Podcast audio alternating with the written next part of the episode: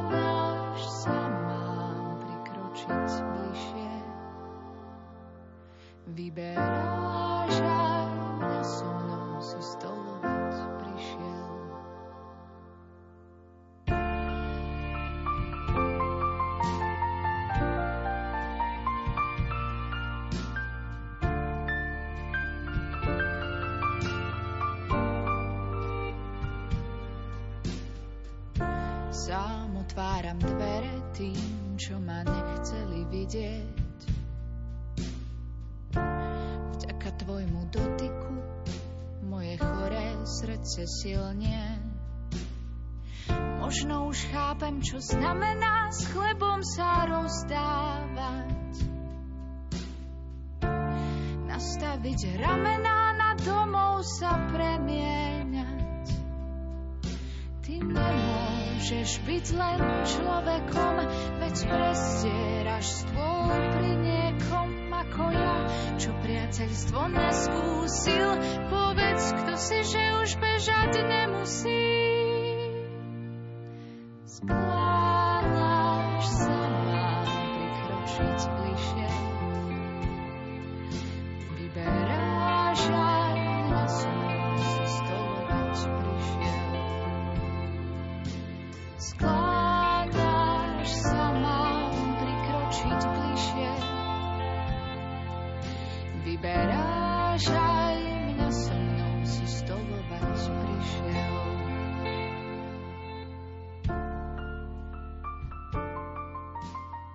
Nasledujúcich minútach vám ponúkame rozprávanie rožňavského diecézneho biskupa Monsignora Stanislava Stolárika na tému Svetý Jozef nás učí, ako v pokore príjmať Božiu vôľu a ako milovať Ježiša a Máriu.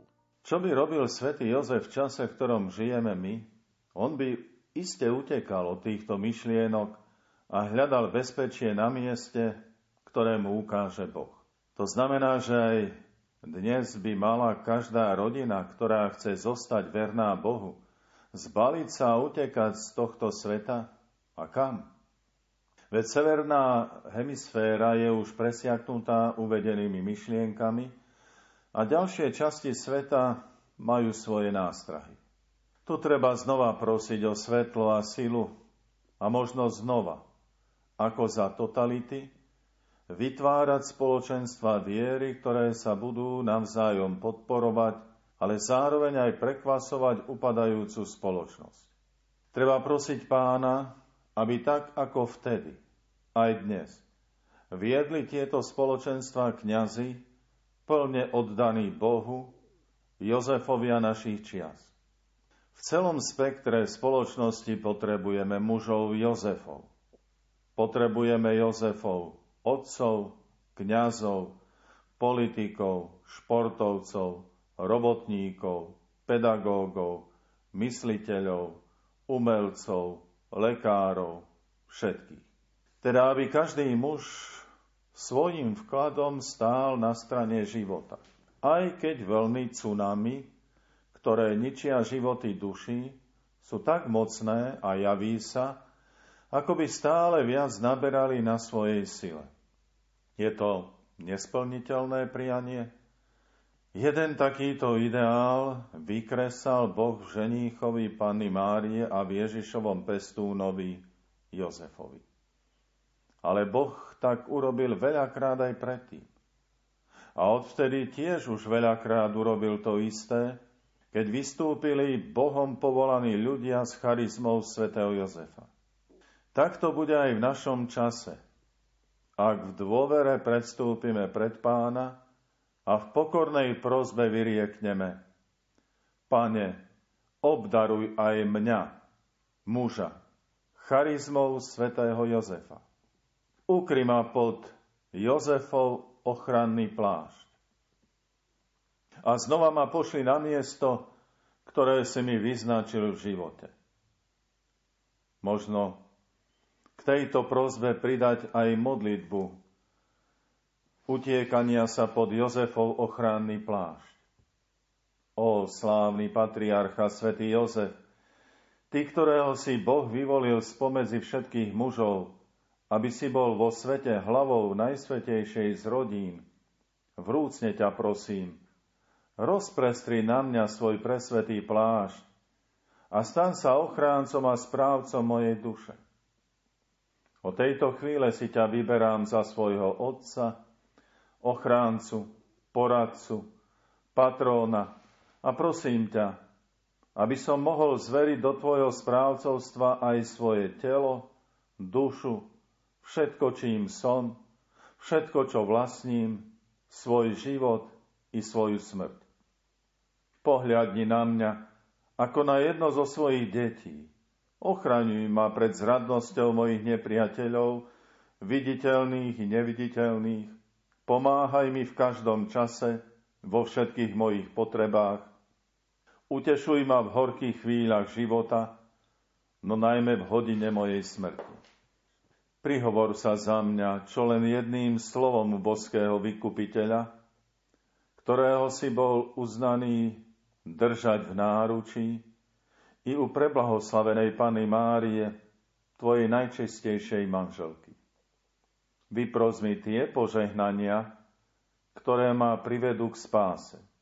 Započítaj ma medzi svojich najdrahších a ja sa budem usilovať, aby som sa ukázal hodným Tvojej zvláštnej ochrany. Amen. Cítite, aká je dôležitá, aké je dôležité ponúknuť seba, a prevziať zodpovednosť za mnohé veci, ktoré sa budú diať? Ak cítime túžbu byť poslaní, už sme v sebe začali odhaľovať Jozefovú charizmu. Ak sme pocítili túžbu dať sa k dispozícii Bohu, ale inou cestou ísť, možno máme inú charizmu poslania v Božom pláne.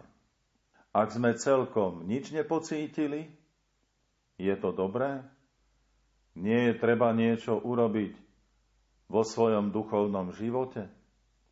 V rámci epilógu jazda na mieste zodpovedať ešte elementárne otázky. Bol svätý Jozef v roku, ktorý mu bol zvlášť zasvetený, umelo, tak povediac, násilne postavený do centra života cirkvy? Alebo to bol oprávnený počin, ktorý cez ženícha Pany Márie má na pomoc obnove cirkvy? Reakcie na položené otázky už vlastne boli dané vo vnútri každého človeka ešte počas sláveného roka. Ktorá z odpovedí je hlasnejšia, ale hlavne pravdivejšia? Tá, ktorá chce svätého Jozefa ponechať v zabudnutí, alebo tá, ktorá skrze osobu svätého Jozefa vidí obnovujúcu sa vitalitu cirkvy? Možno v tejto chvíli pomôže nájsť správnu odpoveď stručná charakteristika svätého Jozefa, ktorú by sme si dovolili ponúknuť na záver našich zamyslení. Svetý Jozef prijal Boží plán v hlbokej pokore a pohotovosti a vzdal sa všetkých svojich plánov a ambícií. Zároveň je pre nás veľkým učiteľom, ako milovať Ježiša a Máriu vo svojom živote. Opravdivý ctiteľ svätého Jozefa sa preto bude učiť a cvičiť práve v tom. Ako byť pohotovo pripravený na Božie oslovenia a ako pestovať správny vzťah k Ježišovi a Márii. To sa podarí, ak ctiteľ svätého Jozefa bude stáť pred pánom v pokornej otvorenosti. Nasledovať príklad svätého Jozefa pomôže každému z nás odhaliť svoje miesto v Božom pláne a naplniť Božiu vôľu. Tak ako Boh rátal vo svojom pláne so svätým Jozefom, ráta aj s každým z nás, aj keď každému bude zverená iná úloha. Ale práve takto, cez rôznosť úloh každého človeka, chce Boh obnoviť nádheru mozaiky církvy. Ak sa jednotlivé sklíčka začnú rozvíjať alebo z mozaiky vypadávať, obraz církvy bude postupne strácať svoju krásu. Rok svätého Jozefa ponúkol šancu každému z nás cez nasledovanie jeho príkladu obnoviť kvalitu svojho sklíčka a prispieť k reštaurovaniu celého obrazu cirkvy v dnešnom svete. Takže oprávnene môžeme hovoriť o novej vitalite, novej jari cirkvi, aj cez svetov Jozefa a jeho nasledovania v pokore a pohotovosti pred Bohom a v láske k Ježišovi a k Márii. A napokon, svätý Jozef nás v šľachetnom úmysle ho nasledovať nenechá osamotených bude nám aj naďalej pomáhať. A tak, ako zodpovedne chránil svetú rodinu, bude chrániť aj naše rodiny i rodinu cirkvi. Vianočný čas je aj o rodine. Na čo v roku rodiny nechceme zabudnúť, ale v konečnom dôsledku celá Jozefova služba a ochrana bola v prospech svetej rodiny. Tak aj novodobí Jozefovia kňazi, ktorí neustále prehlbujú svoj vzťah s Ježišom a majú živú mariánsku úctu, budú vždy najbezpečnejšími ochráncami rodín.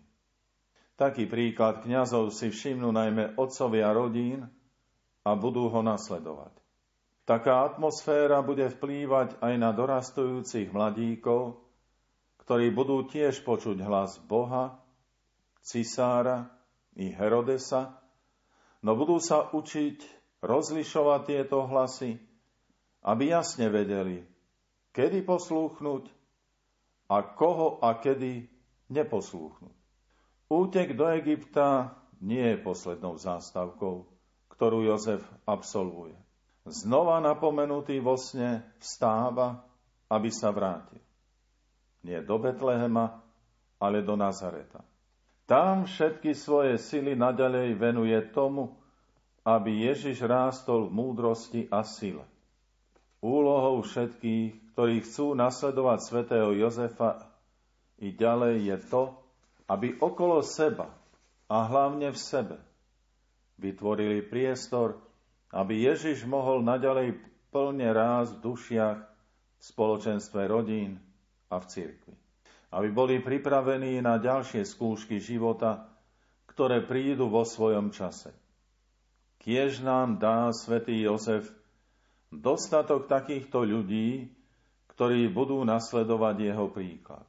Príklad, ktorý chce byť v službe Božieho Syna Ježiša Krista a jeho matky Márie a úprimne prosíme za dar verného prežívania povolania pre každého jedného z nás na príhovor svätého Jozefa, ale aj za nové povolania. A tak sa modlíme a prosíme, Svetý Jozef, Ty si vychovával najvyššieho veľkňaza Ježiša, keď ti bol zverený ešte ako dieťa.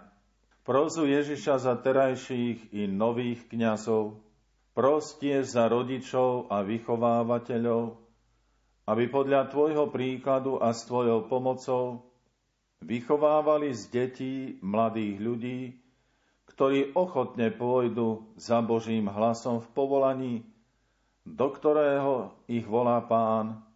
Amen. A vám všetkým aj na tejto ceste životného povolania žehná všemohúci Boh, Otec i Syn i Duch Svetý. Amen.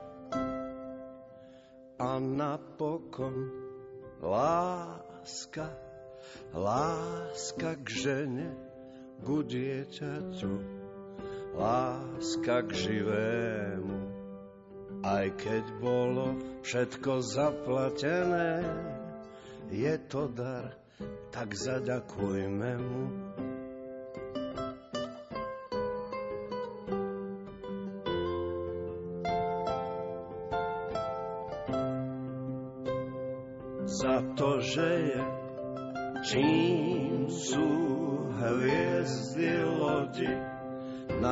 Najjasnejšia medzi hviezdami.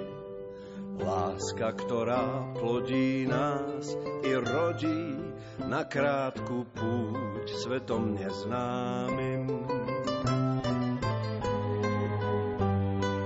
Láska, nebo naraz také blízke, víno Boh v krehkej nádobe. Láska, ktorá sedí pri kolíske. Láska, ktorá tlačí pri hrobe. Láska sviatok človečieho tvora, tá, čo iba nechtiac ublíži.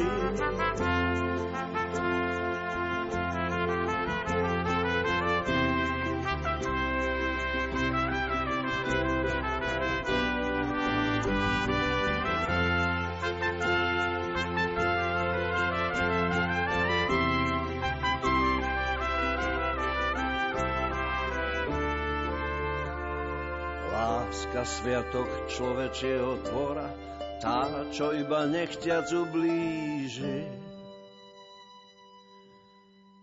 A nad ľudskou láska Božia, ktorá odovzdane visí na kríži.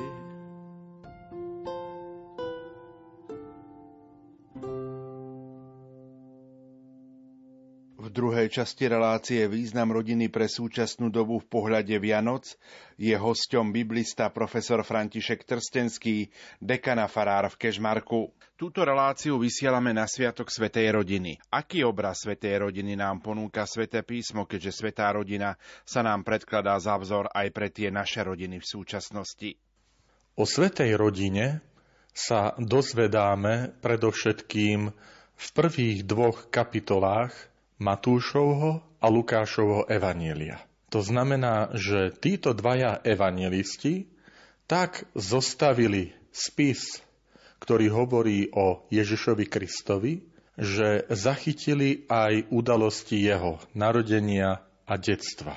Keď to porovnáme s Evangelium podľa Marka a podľa Jána, tak tam tieto udalosti takto nenachádzame. Čiže môžeme povedať, že zámerom Matúša a Lukáša bolo ukázať aj začiatok tej pozemskej existencie Božieho Syna.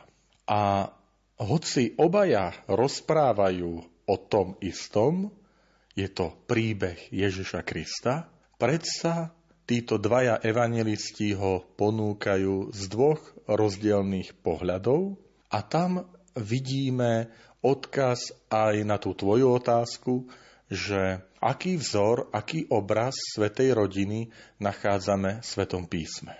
Keď sa pozrieme na Evangelium podľa Matúša, tie prvé dve kapitoly, narodenie a detstvo Ježiša Krista, čiže ten život skutočne v rodine, tak ten obraz je veľmi dramatický.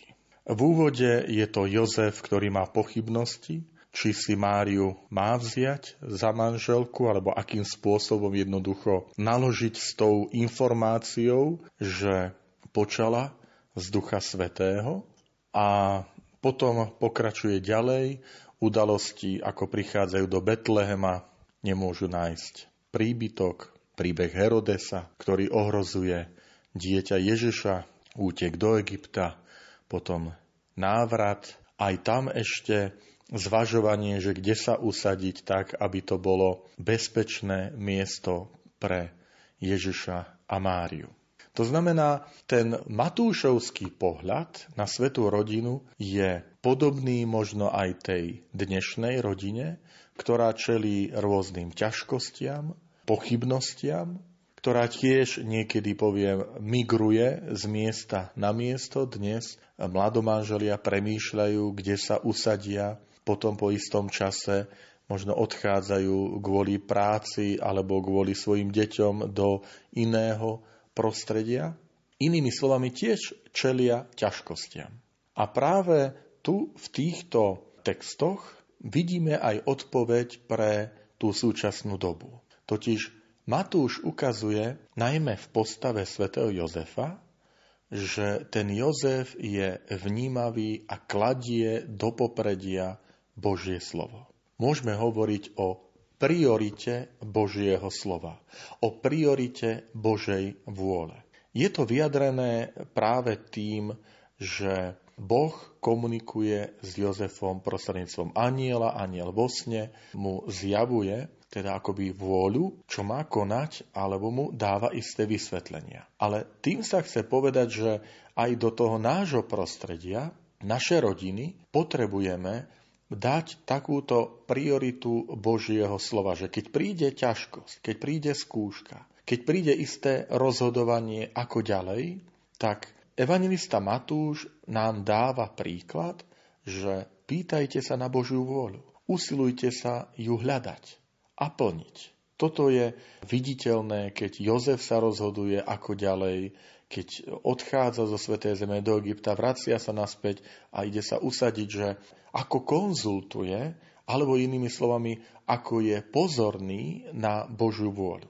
Hovorím to preto, že žijeme v dobe rôznych hoaxov, rôznych internetových správ. V dnešnej dobe mnohí povedia, že jednoducho máme odborníci, všetci sme odborníkmi na všetko, pretože si naštudujeme to na internete alebo pozeráme to na nejakém videu a už sme do všetkého veľmi múdri. A aj do tej dnešnej doby nám hovoria, hovorí to Božie slovo, že pozri, čítaj, pozeraj na príklad svetej rodiny, keď sa ocitne z očí v oči ťažkostiam, že stavia na prvé miesto Božiu vôľu, Božie slovo a ty premýšľaj, ako je to v tvojom živote. Ak si otec, matka, dieťa alebo už akomkoľvek aj zasvetení, povolaní, či aj ty máš takúto vnímavosť na Božie slovo, že keď ten otec, matka si povedia, poďme budovať našu rodinu, náš vzťah na tom, že sa budeme usilovať žiť podľa Božej vôle. František, aký obraz nám dáva evangelista Lukáš, ten druhý evangelista, ktorý je aj odkazom pre súčasnú rodinu? Evangelista Lukáš sa rozhodol vyrozprávať príbeh narodenia a detstva Ježiša Krista prostredníctvom postavy Márie. Vidíme tu krásne doplňanie. Matúš prostredníctvom Jozefa, manžela a pozemského otca Ježiša Krista, Lukáš prostredníctvom Márie, manželky a matky Ježiša Krista. Ten obraz ktorý dáva Lukáš, je opäť postavený aj na, na takej vnímavosti a poslušnosti Božiemu slovu, pretože Lukáš dvakrát uvedie, že Mária o všetkých týchto veciach premýšľala a uchovávala ich vo svojom srdci. Že aj to je dôležité pre naše rodiny, aby rodičia uchovávali istú skúsenosť ktorú majú so životom, so životom svojich vlastných rodičov, starých rodičov, aby boli citliví, aby si to niesli, aj tým spôsobom, že aby tie dobré veci aj oni uplatňovali vo vlastnom živote, a naopak, aby tú negatívnu skúsenosť, ktorú niekedy aj rodičia povedia svojim deťom, syn môj, dcéra moja, toto a toto som urobil a ukázalo sa mi to, že to nebolo dobré, že to nebolo múdre rozhodnutie z mojej strany, tak aby potom neskôr deti, keď sa samé stanú rodičmi, aby aj oni mali tú silu, aby si povedali, naši rodičia nás takto vychovali a je to správne, je to dobré, Pán Boh za to požehnával a toho sa držme, alebo naopak povedia v tomto a v tomto nás rodičia upozornili, že to nebolo múdre a preto sa držme aj tejto ich pamäte, poviem, skúsenosti. Toto je aj príklad Márie, ktorá uvažuje vo svojom srdci o tom Božom konaní v jej živote, pri zvestovaní, pri návšteve Alžbety, pri obetovaní pána v chráme na 40. deň, pri nájdení 12-ročného Ježiša v chráme a my potrebujeme mať aj túto pamäť prítomnú. Tá pamäť nie je nejaké nostalgické spomínanie na minulosť, ale tá pamäť je dôležitá, aby sme správne a múdro žili prítomnosť a kráčali smerom do budúcnosti. Súčasný svätý otec pápež František často poukazuje, že takouto živou pamäťou sú napríklad starí rodičia, seniory. Že oni predstavujú tú pamäť, skúsenosť života, ktorá sa nedá naučiť v knihe, ktorá sa nedá nejako naštudovať, ale práve tým, že starí rodičia ten život prežili, mnohé aj nesprávne alebo negatívne veci si odskúšali, preskákali, ako sa to povie, tak ich skúsenosť môže byť výborným eh, takým vodítkom do prítomnosti ich detí a vnúčat a potom do budúcnosti, ktorou kráča. Že ten starý rodič vie povedať, vnúk, vnúčka moja, na toto a na toto si dávaj pozor, v tomto buď opatrný. Čiže my tu máme taký lukášovský pohľad tej pamäte, ktorú Mária predstavuje. Ale zaujímavé je, dôležité, že zase je to Mária, ktorá uchováva Božie slovo. To, to Božie konanie v našom živote. To je dôležité, aby sme sa aj my na to sústredili. Len pred niekoľkými dňami 8. decembra sme ukončili v katolíckej cirkvi rok svätého Jozefa. Z tvojho pohľadu, aký odkaz, aké posolstvo dáva osoba svätého Jozefa mužom, otcom, manželom dnešnej doby? Opäť sa dotknem tej skutočnosti, že o svetom Jozefovi máme zmienky výslovne iba pri narodení a detstve Ježiša Krista. To znamená, evangelisti Matúš a Lukáš chceli tak predstaviť Jozefa, že to bude muž, manžel, otec pozemský, ktorý bude stáť pri, a takým strážcom, že bude narodenia a toho takého skrytého života, detstva, skrytého života Božieho syna v Nazarete. Lebo potom ďalej už nevidíme Jozefa v tom dospelom vystupovaní Ježiša Krista, keď hlása evanílium, keď už začne verejne účinkovať, že by bol prítomný, zatiaľ čo Mária, matka sa spomína v svadbe v Káne Galilejskej, potom ďalej, keď prídu za Ježišom, jeho matka, bratia chcú sa s ním rozprávať, tak tam sa spomína pod krížom. Čiže ja v tom vidím úmysel svetopisu. On chcel zobraziť Jozefa ako mimoriadne dôležitú postavu pre narodenie a detstvo, tú mladosť, skrytý život Ježiša Krista. A týmto začnem. Úloha otca je veľmi dôležitá v rodine pri narodení, pri založení tej rodiny, pri detstve, pri tej formácii až do dospelosti. Tam je to kľúčová. Tým nechcem nejako podceňovať ďalšie roky, keď už to tie dieťa, tie deti sú odrastené. Ježiš začal účinkovať, keď mal 30 rokov, dospelý muž zrelý, čo veľakrát sa nedá povedať o tejto generácii, ale jednoducho máme tu aj dôležitý odkaz, vy, ktorí nás počúvate, otcovia, manželia, že je nesmierne dôležitá vaša úloha v rodine pri založení, pri detstve, pri formácii, pri tom poviem raste vašich detí, aby ste boli tam prítomní, aby naozaj ste boli manželmi a otcami. A opäť Lukáš a Matúš nám ponúkajú trošku odlišný pohľad aj na postavu Jozefa. Pri Matúšovi, vrátim sa k tomu, čo som už povedal, že ten Jozef je ten, ktorý koná pod vplyvom Božieho slova, že dáva mu prioritu a v Matúšovi skutočne Jozef vystupuje ako ochranca, ako človek, muž, manžel, ktorý vytvára bezpečie tej rodiny. To znamená, príde do situácie, kde sa má rozhodnúť, nerozhodnúť, že čo ako ďalej v tom vzťahu s Máriou, ktorú určite považuje za nevinnú, za čistú, ale nevie si v tom poradiť, lebo ľudskými silami je to nepochopiteľné, že počala z Ducha Svetého a preto sa ľudsky trápi a tomuto jeho úsiliu Pán Boh prichádza v ústrety, že dá mu vysvetlenie, že neboj sa, Jozef, vziať si Máriu za svoju manželku. A tam tiež tým, že si ju berie, vytvára bezpečné, isté prostredie pre manželku, pre manželstvo, pre vznik rodiny. Aký dôležitý odkaz v súčasnosti, keď poviem, čelíme generácii váhavých mužov, ktorí nie a nie sa rozhodnúť pre manželstvo. Ale to nie len o manželstve, keď niekto povie, že ja nejaký papier nepotrebujem.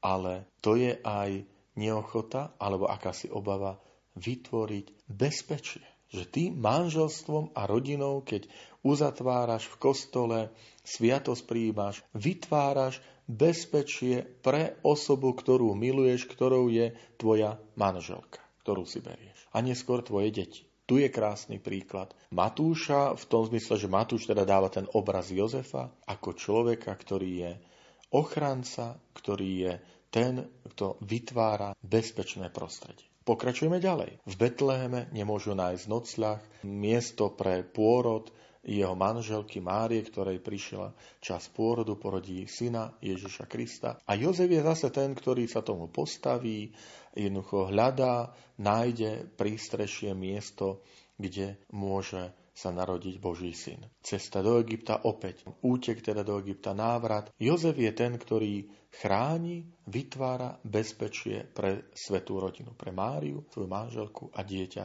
Ježiša. Po návrate je krásne povedané, že keď premýšľa, kde sa má usadiť, tak napomenutý alebo varovaný anielom vo sne sa rozhodne, že to nebude kde si v Judsku, či Jeruzalem, Betlém alebo nejaké okolie, ale že bezpečným miestom, kde tá rodina bude vyrastať, je Boží syn, bude mať to bezpečné zázemie, bude Nazaret a tam sa znova usadí. A tu je silný odkaz, že čo je úloha aj manželov, otcov, vytvárajte vaše manželstvo, rodiny, bezpečné miesto pre vaše manželstvo, pre vašu rodinu, pre vaše deti. Nevystavujte, nedovolte, aby bola, bolo vaše manželstvo vystavené nejakým pokúšeniam, nejakým skúškam, ktoré sa dajú predvídať a dá sa chrániť. To znamená, nevystavujte ani ľahko vážne vaše manželstvo nejakým pokušeniam.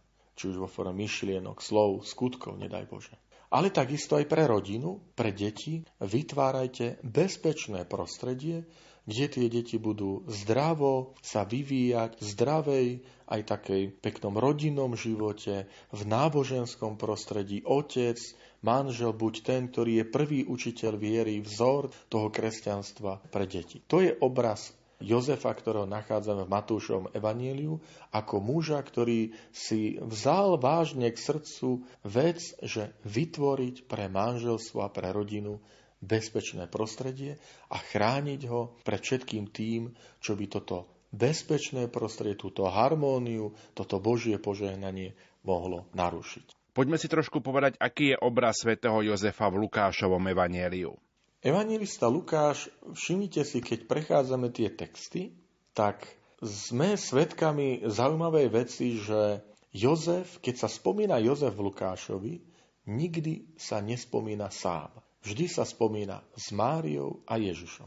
Mária sa spomína aj sama pri zvestovaní, pri ceste do Ein Karem ku svojej príbuznej Alžbete. Tam sa spomína. Ale Jozef, keď sa spomína, sa spomína vždy po boku Márie a Ježiša pri narodení, pri obetovaní v chráme, pri nájdení 12-ročného chlapca Ježiša v chráme. A to je nádherný obraz pre tie súčasné rodiny. Že aká je úloha manžela, otca? No, byť po boku. Byť po boku manželky a detí. Veľakrát sme zase svedkami, ako ten otec uteká z tej rodiny. Mám veľa práce, a niekedy aj úmyselne si nachádza zamestnanie, nie vždy, hej, to chcem upozorniť, ale niekedy sa to stane, že nájde si zamestnanie také, aby nemusel byť doma. A potom, keď príde z práce, ešte ide ku kamarátom a ešte party a ešte tam mám ísť a toto vybeve, ešte kamarát ma volá, toto mám urobiť, tomu treba pomôcť. On to predstavuje ako pomoc, že je to čosi krásne, že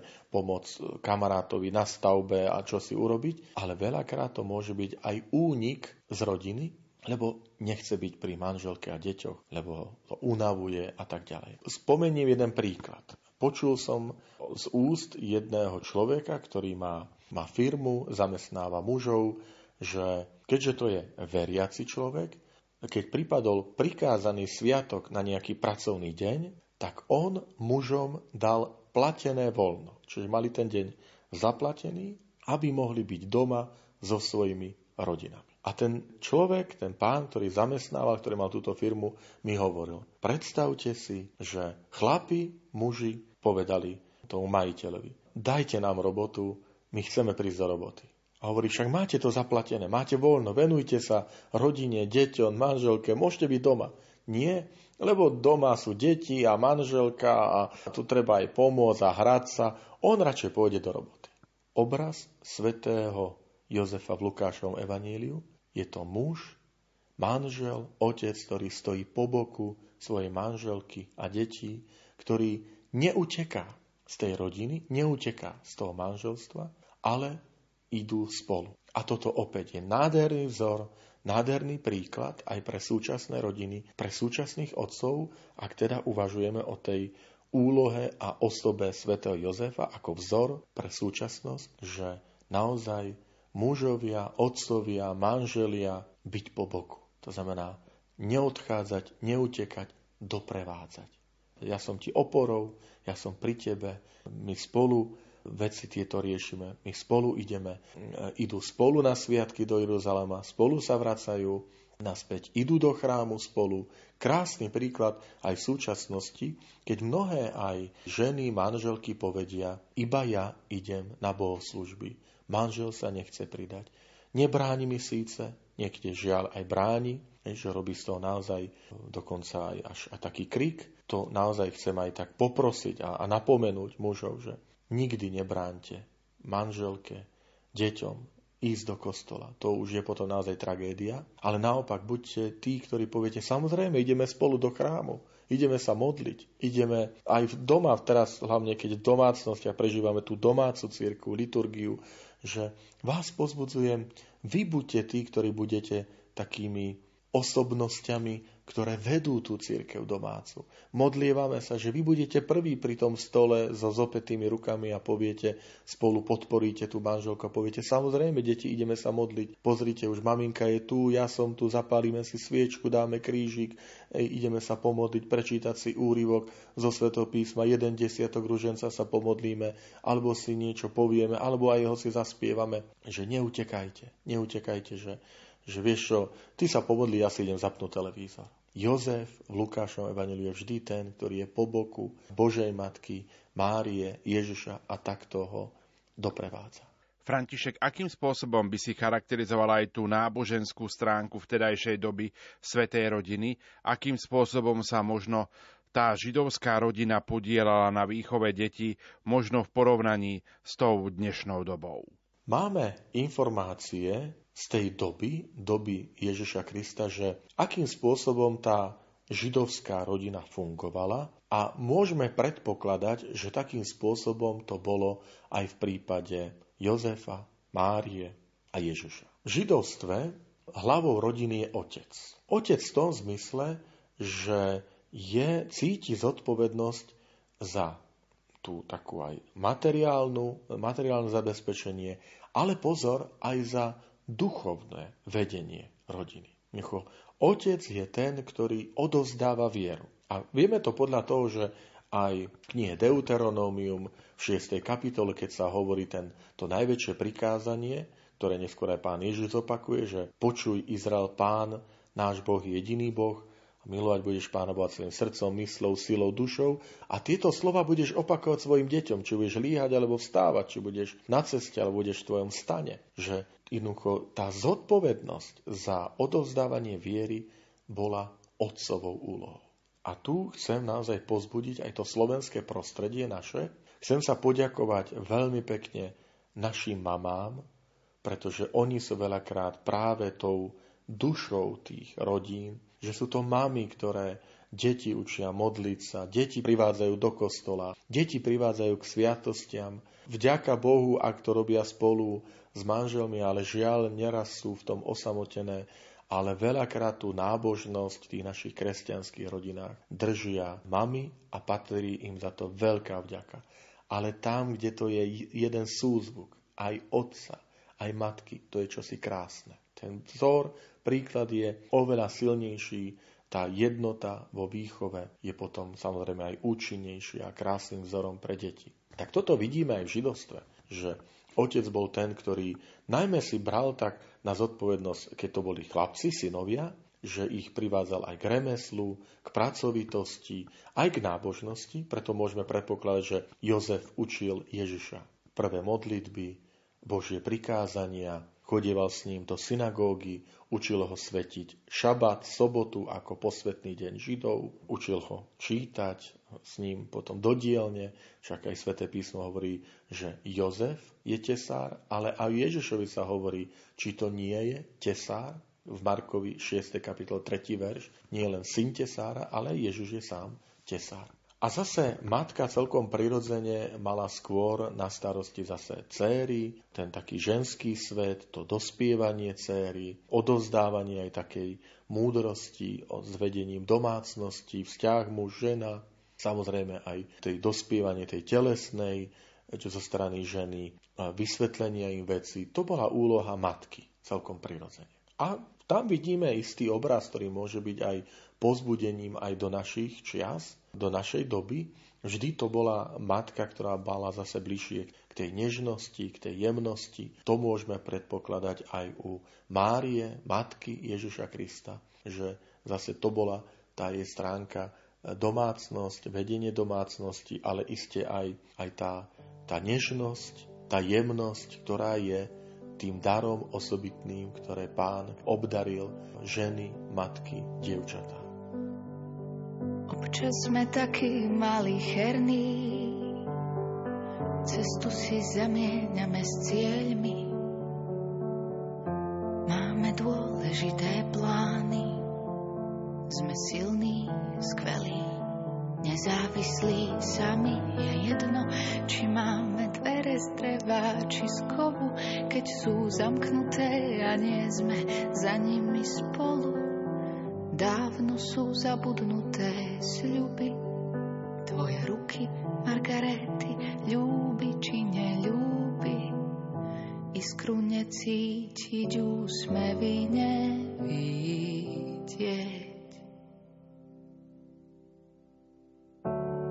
Prosím, nájdime cestu späť, cestu k sebe domov.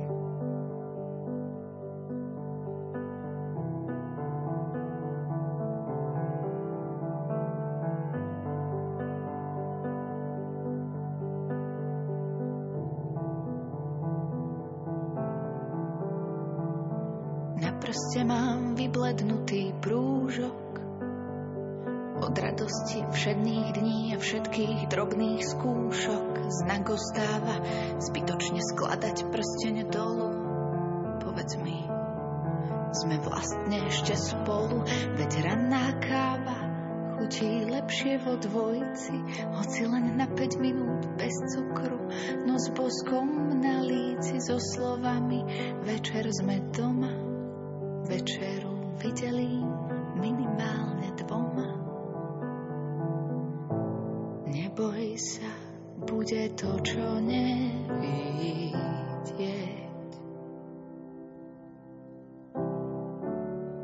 Prosím, nájdime cestu späť, cestu k sebe domov, domov. František, posuňme sa v našom rozprávaní ďalej. Už som spomenul, že 8. decembra sa skončil rok svätého Jozefa, ale naďalej pokračuje rok rodiny. Je zaujímavé, že svätý otec František vyhlásil tento rok 19. marca 2021 na slávnosť svätého Jozefa. Vidíš v tom súvis prepojenie? Určite áno. Svetý Jozef je hlavou svetej rodiny a práve to prepojenie svetej rodiny tohto svetého spoločenstva Ježiša, Márie a Jozefa je krásny vzor a príklad aj pre tú súčasnú rodinu. Chcem však poukázať na jednu skutočnosť, o ktorej sa málo vie. Totiž v nedávnej minulosti sa v katolíckej cirkvi už slávil rok rodiny. Bolo to v roku 1994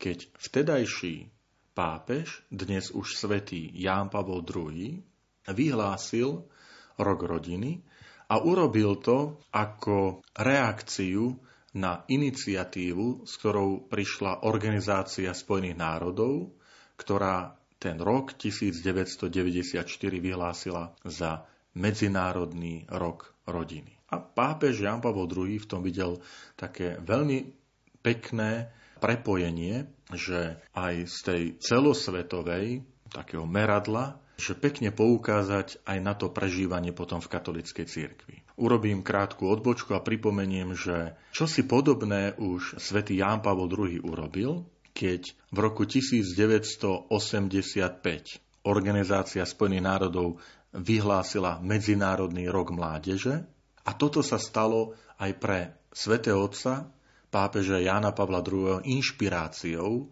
taktiež pre tieto roky a stretnutia s mládežou, tie svetové dni mládeže, ktoré veľmi pekne inicioval, prepojil, ktoré nadobudli taký obrovský ohlas a dodnes spájajú mladých po celom svete.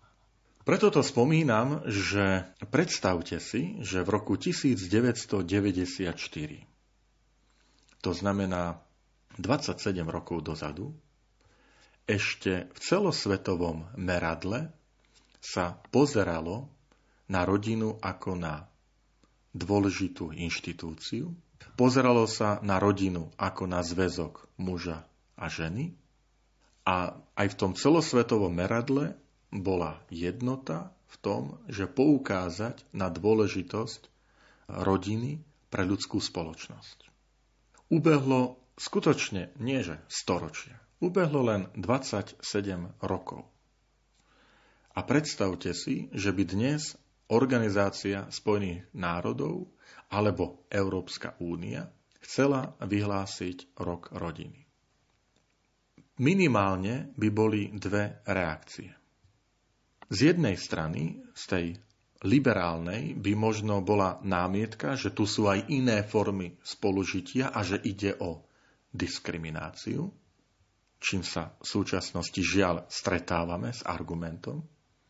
Alebo by bola iná reakcia, že keď rodiny, tak akej, aby sa viedli spory, že kto je rodinou a kto nie je rodinou. Všetky tie diskusie o zväzku osôb, dvoch osôb rovnakého pohľavia a tak ďalej, ktoré sme dnes v súčasnosti svetkami. Spomínam to preto, že tie zmeny spoločnosti sú dramaticky rýchle.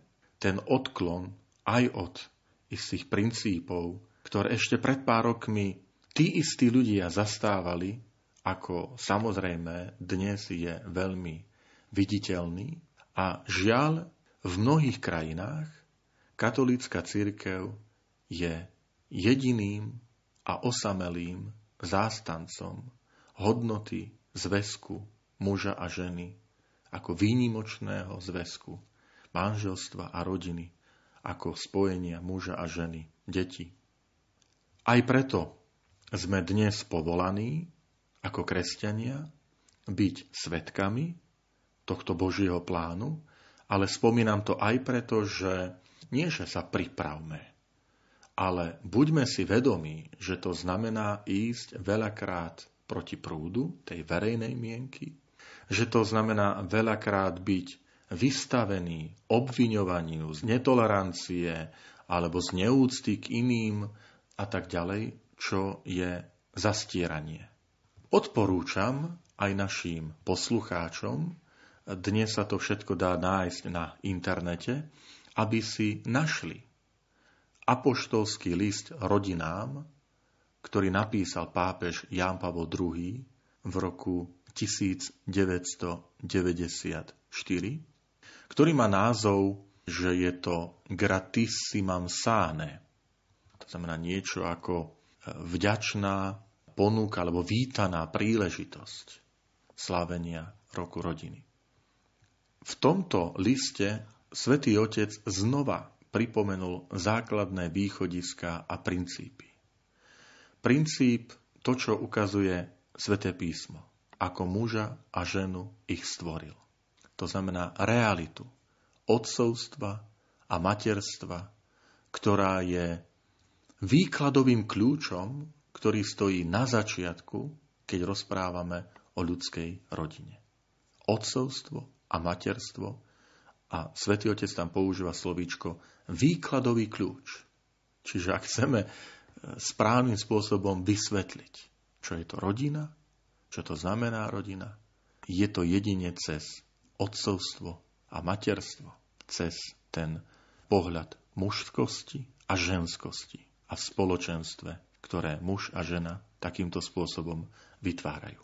Samozrejme, z pohľadu kresťanstva tam prichádza dôležitý rozmer, keď hovoríme o rodine, že otcovstvo a materstvo stojí na začiatku obrazu a podobnosti Bohu, ktorý práve kniha Genesis tak veľmi osobitne vyzdvuje, že stvoril ich ako muža a ženu a na svoj obraz a podobu. Preto aj v dnešný deň, keď je Sviatok Svetej rodiny, chcem pozbudiť všetky rodiny, manželstva, aby sa nebáli tej hodnosti a dôstojnosti, ktorú majú.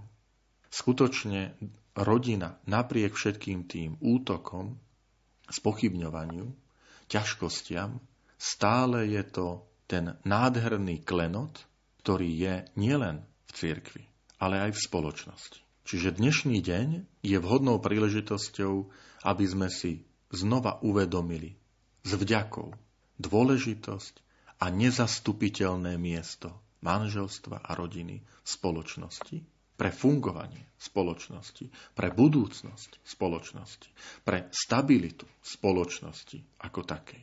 Jednoducho platí zásada, čím stabilnejšia a bezpečnejšie podmienky budeme vytvárať pre manželstvo a rodinu, tým stabilnejšia bude spoločnosť a bude bezpečnejším miestom pre rozvoj každého človeka. A opačne. A to treba povedať nahlas, že každý, každé tie úsilia, spochybňovania rodiny a manželstva, hľadanie alternatív, kladenia týchto alternatív na rovnakú úroveň, s argumentom, veď čo sa také deje, no však kto chce, nech sa ožení a vydá, ale dajme možnosť aj iným. Títo ľudia si neuvedomujú, že každým spochybňovaním, hoci len námatkovo, ale už aj reálne, vedie k tomu, že zo spoločnosti a z tej takej kultúry už nevytvárame to isté bezpečné prostredie. Modlíme sa slovami pápeža Františka za rodinu. Ježiš, Mária a Jozef, vo vás kontemplujeme žiaru pravej lásky, na vás sa s dôverou obraciame. Svetá nazarecká rodina, urobaj z našich rodín miesta spoločenstva a večeradlá modlitby, opravdivé školy Evanielia a malé domáce cirkvy. Svetá nazarecká rodina, nech sa viac v rodinách nezakusuje násilie, uzavretosť a rozdelenie. Každému, kto bol zranený a pohorčený, nech sa čoskoro dostane útecha a uzdravenie. Svetá nazarecká rodina, daj, aby sme sa všetci upevnili vo vedomí posvetného a nedotknutelného charakteru rodiny, jej krásy v Božom pláne. Ježiš, Mária a Jozef, vypočujte a vyslyšte našu prozbu. Amen. Hostiami v relácii Význam rodiny pre súčasnú dobu v pohľade Vianoc boli rožňavský diecézny biskup Monsignor Stanislav Stolárik a profesor František Trstenský, biblista a dekan farár v Kežmarku. Za pozornosť vám tejto chvíli ďakujú majster zvuku Marek Rimóci, hudobná redaktorka Diana Rauchová a moderátor Pavol Jurčaga. Do počutia. Spísu očka zažmúri.